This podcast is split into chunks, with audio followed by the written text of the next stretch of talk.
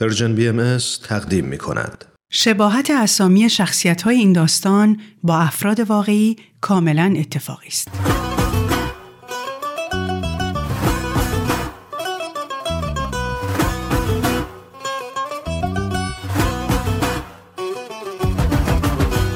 پاورقی های من و صحبا، قسمت سوم. زیاد طول نکشید تا بفهمم شرایط خونه جدید چیه، اما یکم طول کشید تا فهمیدم قراره بدجوری غافل گیر شم.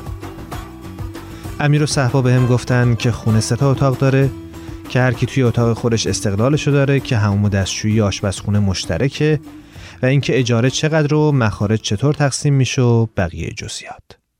خیلی پیچیده نبود. سهم منم از اجاره با آب و برقی که تقسیم به سه میشد خیلی معقول بود. اما اگه خیلی هم معقول نبود چاره‌ای نداشتم، چون توی بیست و چهار ساعت نمیشد جای دیگه ای رو پیدا کرد.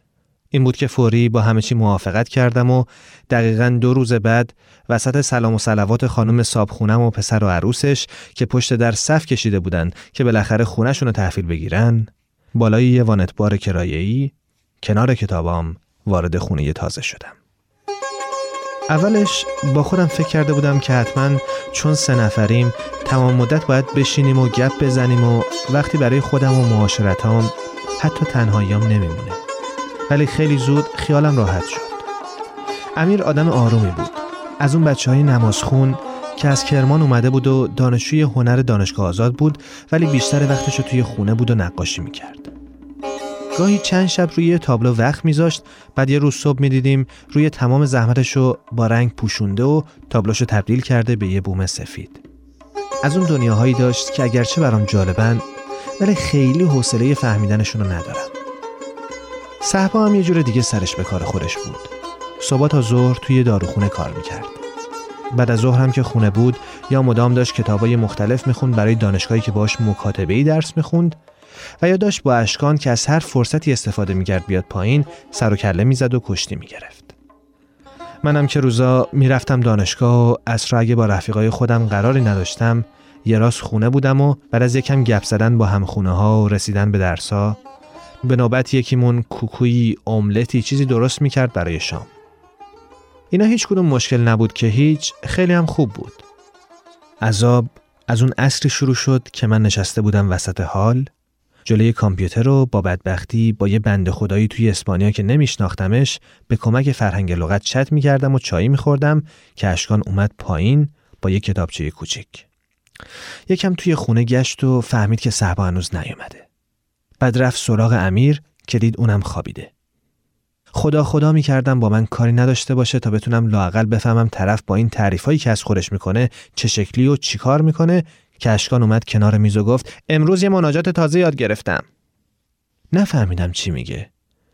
فکر کردم مناجات از اون لغت هاست که تازه یاد گرفت و به جای آواز یا شعر داره ازش استفاده میکنه.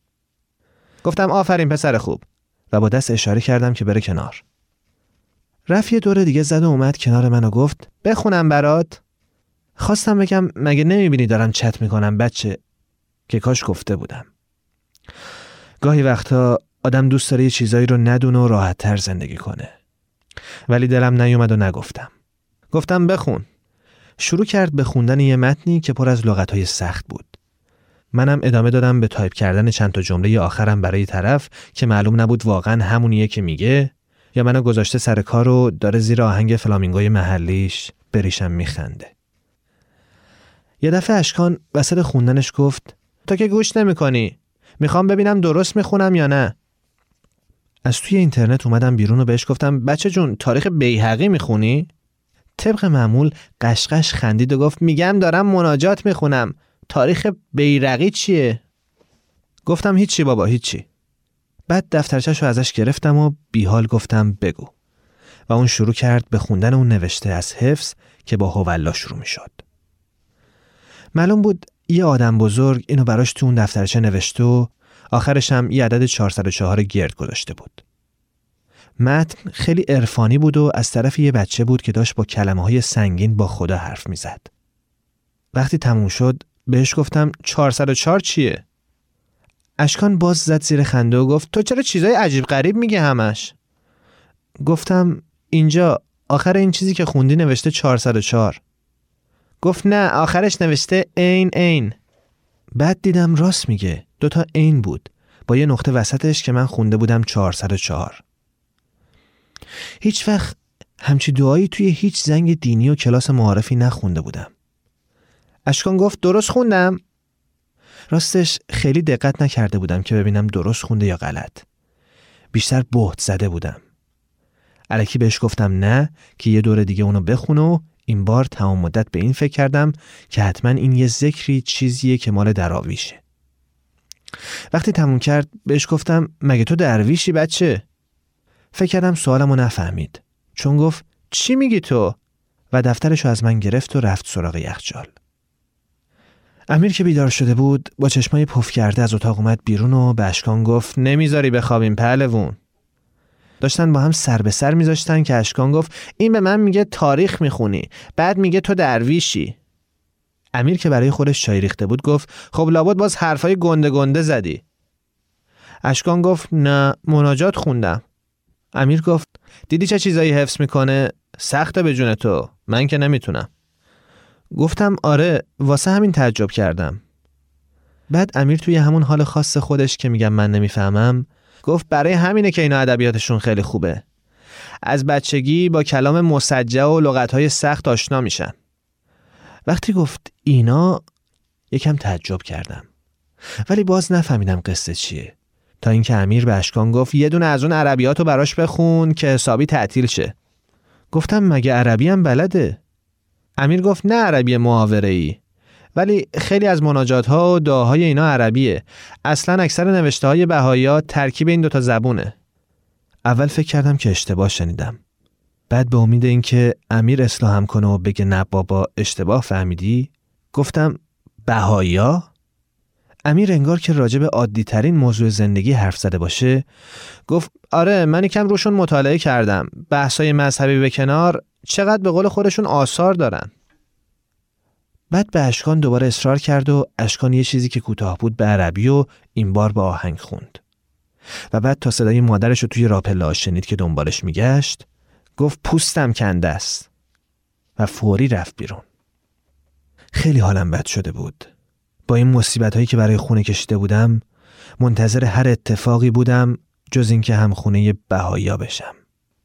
وقتی این بچه بهایی بود پس دایی صحبا هم بهایی بود و من مستاجر بهائی‌ها شده بودم.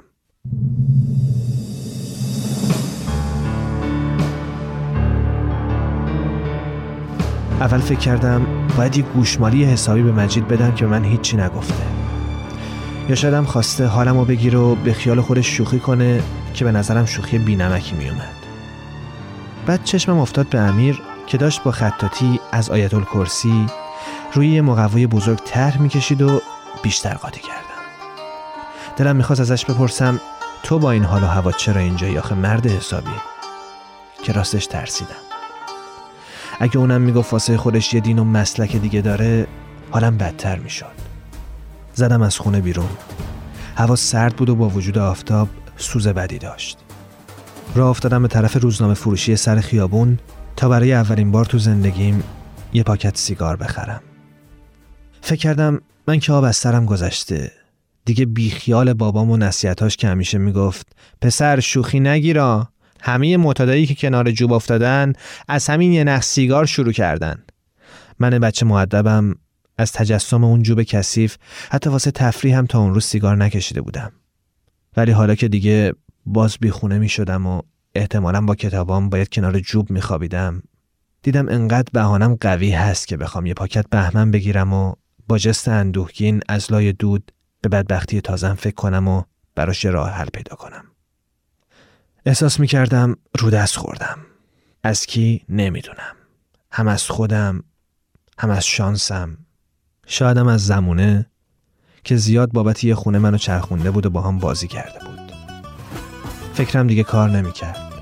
فقط از یه چیز مطمئن بودم، امکان نداشت که بتونم توی خونه بهائی‌ها زندگی کنم. این داستان ادامه دارد. ای داده برجاست کجا می روی، کجا می روی، دست تو برپاس کجا می روی کجا می روی جاوی شوری بکن از نو بپا شغل همین جاز کجا می روی شغل همین جاز کجا می روی روح جوان جسم جوان دل جوان خیز و بدم در تن عالم روان روح جوان جسم جوان دل جوان خیز و بدم در تن عالم روان. این برنامه کار مشترکی بود از نویسنده شبنم، کارگردان شاهرخ، اجرای متن ایمان، ضبط صدا بهنام، صداگذاری و میکس نهایی شبنم. با تشکر از رادیو نسیم و استودیوی رادیو فرکانس دوازده.